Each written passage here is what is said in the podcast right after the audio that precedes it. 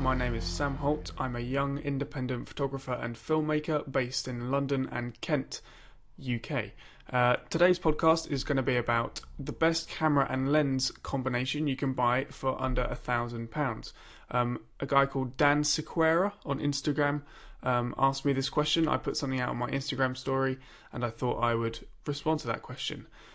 It's quite a tricky question to answer, uh, and I, I know a lot of people will want to know the answer to this question, um, and you won't always get the best response, and that's just because you know it's it's it all depends on what you want. Um, however, I've come up with the two cameras that I believe will be the best suited for everybody's general needs for taking photos or video for under a thousand pounds. So I've tried to accommodate for both Canon and Nikon because I think they're the only sort of relevant companies at the moment for this kind of price range. You, once you go into Sony and Fuji, forget it. They're quite new. It's going to be um, very expensive to try and get into.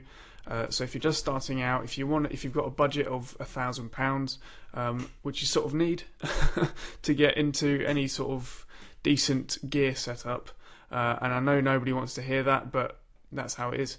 Um, this is going to be the answer for you. So, I'm not going to start with Nikon because then I'd be called biased. So, I'm going to start with Canon. And what I have come up with is the Canon 70D. And this camera possibly was sort of brought to light by um, a guy called Casey Neistat. He's a vlogger on YouTube. Uh, you should go check him out. He's a, a creator. He works with Samsung now. Um, and I think he's doing stuff with CNN.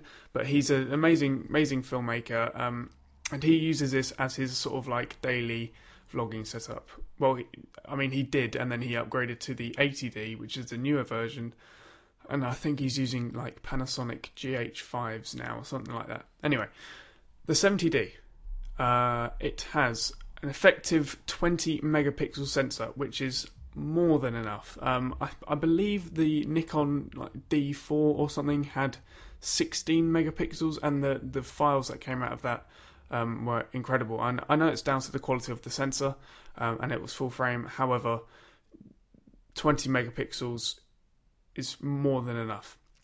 It is an APS-C sensor, so it is a crop sensor camera. Uh, which I mean, it isn't too bad. Um, you can make crop sensor cameras work. Uh, the only thing you're going to struggle with is high ISOs. But I mean, you just got to learn how to shoot in in the dark. And to be honest, if you know, you're probably not going to find yourself in that many situations where you're going to have very little light. Uh, obviously, if you're doing concerts and stuff, you might want to think about that. However, for the general shooter, you're probably going to be shooting in daylight or some more artificial light. The 70D also has the option to shoot in RAW format, which is really important. Uh, I picked up a camera once. Uh, I paid, I didn't pay that much money for it, but I mean, I picked up a camera. I was excited to use it, and then I found out that it didn't shoot in RAW, which is really annoying because you should always be shooting in RAW, regardless of what anybody says, because that's how you get the best quality out of your sensor.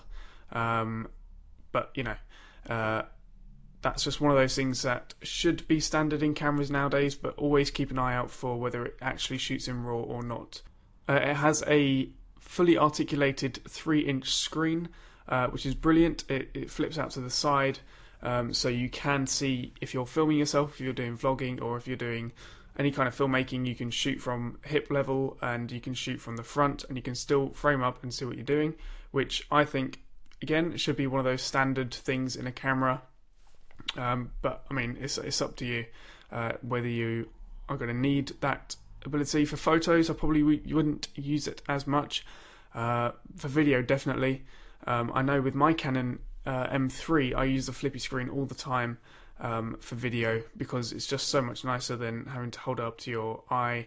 You can film stuff more discreetly. You can take photos more discreetly as well, um, which is great for street stuff, uh, concerts as well uh, you can get high up and still frame up um, without having to be concerned about your framing, um, just because you won't be able to see the screen. The 70D also shoots at 7 frames a second, uh, which is quite a lot. That's faster than my uh, D610. My D610 shoots at 6 frames a second, um, so 7 FPS is really quite good. um, you know, you're going to want to think about again whether this is going to suit your needs. Are you going to be doing any sports, um, or you know, anything where you're going to need a fast, faster shutter speed? Sports, concerts, wildlife generally tends to lean towards the faster side. Um, if you if you've got the ability to work slowly, like in a studio, maybe uh, you wouldn't have to worry about fast shutter speeds. But again, I'm just going back to that point of making sure you know what you're going to be using it for, um, and having seven FPS. If you just have seven FPS, then it's you know you've got it. It shoots 1080p video, which is again fine. Um, it is an older camera.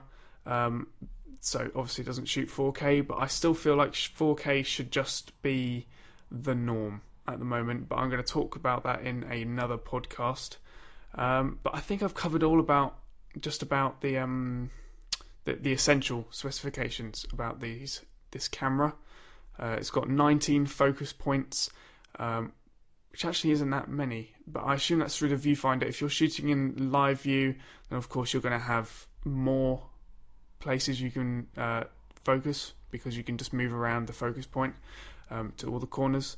But uh, yeah, that's the 70D, um, and that's with an 18 to 135 millimeter kit lens. Uh, and I needed to find a combination of the camera and the kit lens uh, because it's hard to find just that kind of kit that adds up to 1,000 pounds. You're going to tend to find the body only which tends to go towards a thousand pounds anyway. Um, so that's with the 18 to 135, and then what I would do is I would sell the kit lens. Um, this is what I tend to do if I buy anything with a kit. I sell the kit lens and use that money to go towards something a bit nicer. Moving on to the Nikon D7200. Uh, this comes with a 18 to 105 kit lens. The Nikon D7200 has 24.2 megapixels, which I believe is the same as my Nikon D610. Um, again, this is an APS-C sensor, so it's a cropped sensor. Um, the 70D had a crop factor of 1.6. This has a crop factor of 1.3, so you're not going to get as zoomed in if you're using non-crop factor lenses. Um, another benefit to the Nikon range is that you can use really old Nikon lenses on newer models. You're going to want to make sure that it has got um, an internal focus mechanism. I mentioned this in my last episode. Um, but if you're going to go really old school and use fully manual lenses, you won't have to worry about that.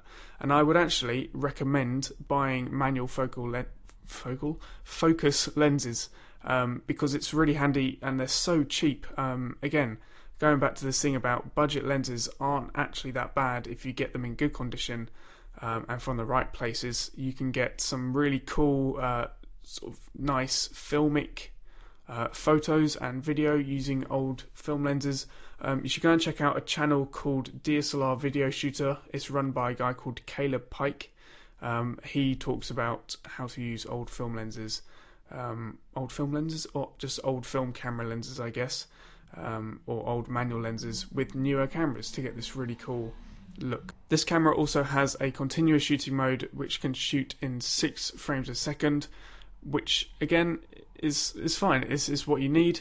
Um, I I shoot with six frames a second all the time because that's the maximum my camera can do. Um, and I know it's you know people get obsessed with oh this camera can shoot. I think the new Sony's can shoot something ridiculous like 20 frames a second. Um, but do you really need 20 frames a second? I guess if you're being paid a lot of money to do a sports job, you don't want to miss a moment. But again, this isn't what this is for. Of course, if I was talking about, oh, I'm going to go to like Wembley or something like that and photograph, uh, I would need something really, really quick. Um, so I'd get like a D5 or the new A9 or the 1DX Mark II.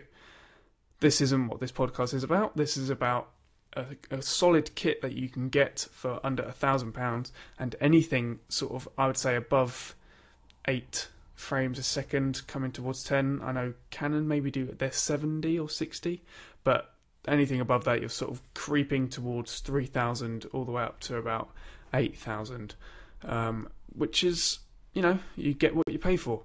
Um, the D7200 is also fully weather sealed. Um, I don't know about the other one, uh, the the 70D. Um, but again, weather sealing. Are you going to be outside a lot? Are you going to be in harsh conditions? What what you got to assess how you're going to be using these cameras. Um, it's also worth noting that both the 70D and the Nikon D7200 use really solid uh, lithium ion batteries which last for years. Um, I've done concerts uh, with my Nikon D610 and the what was it LPE14 batteries or something like that. Um, oh, hang on, it's, it's written down here. ENEL15 rechargeable lithium ion battery. Um, I think mine's not EL15. I think it's EL14. Um, but it's insane what you can shoot. So you've got to also consider what duration you're probably going to be shooting. Um, it'd be worth picking up a couple of batteries. That would probably take you over a thousand pounds because they're about forty quid each. I mean, that's a lot of money for a battery, but there we go. That's how it is. Um, life's tough. uh, I can't do anything about that. Um, the Nikon D7200 also has a headphone jack and a mic input. Um, so does the 70D. Um, but you've you've sort of got to consider what the preamps are like. I know Canon preamps tend to be a lot better than Nikon preamps, but again, if you're going to be doing filming, you'll probably want to pick up something like the Rode VideoMic Pro, um, which again will push you over a thousand pounds, but I would definitely recommend it. Um, I made that mistake by not investing in a decent microphone with a decent preamp. Um, and now I'm in a situation where I am having to use this sort of Frankenstein mess of uh, different preamps and different level um, de- level adjusters uh, to get decent audio into my Nikon. Um, that's because preamps in DSLRs are naff. The Nikon also shoots in RAW, uh, which I guess once you get to this point you probably don't have to think about. Um, but again, just always check like I said earlier, I got myself into a bit of a sticky situation where I found that I couldn't shoot in RAW, uh, which was really a bit of a bummer, really. But you know, you deal with it. Um, that camera, funny enough, is broken. By the way, I got it wet, um, uh, so you can actually see the video from that. That killed my camera. I think it was my second ever vlog. It killed that camera completely. It doesn't even zoom properly anymore. Still turns on, but it's dead. So Good thing about this one is that it's got weather sealing, so you don't need to worry about that. I mentioned that earlier. Uh, I obviously didn't assess the fact that I was going to be taking that camera out into the rain, and that's a good anecdote to show that you probably need to research what you're going to be looking for. Um, but apart from that, I haven't got much else to say about these two cameras. So just to reiterate, that is the Canon EOS 70D with an 18 to 135 millimeter kit um, and that retails for nine hundred and twenty nine pounds, um, which is under a thousand pounds. Um, yeah, quick maths. Uh, and the Nikon D seventy two hundred retails for nine hundred and ninety seven pounds, and that's through Currys. Um, so go check out their website for the details. Um, apart from that, thank you very much for listening. Um, I've got a couple of guests lined up for the podcast, which is really exciting. Um, they'll be coming on next week, so be sure to stay tuned for that. Apart from that, thank you very much for listening. Thanks for all the love on my Instagram and my website and all that jazz. Uh, and I'll see you in the next one. Thank you very much for listening. Goodbye.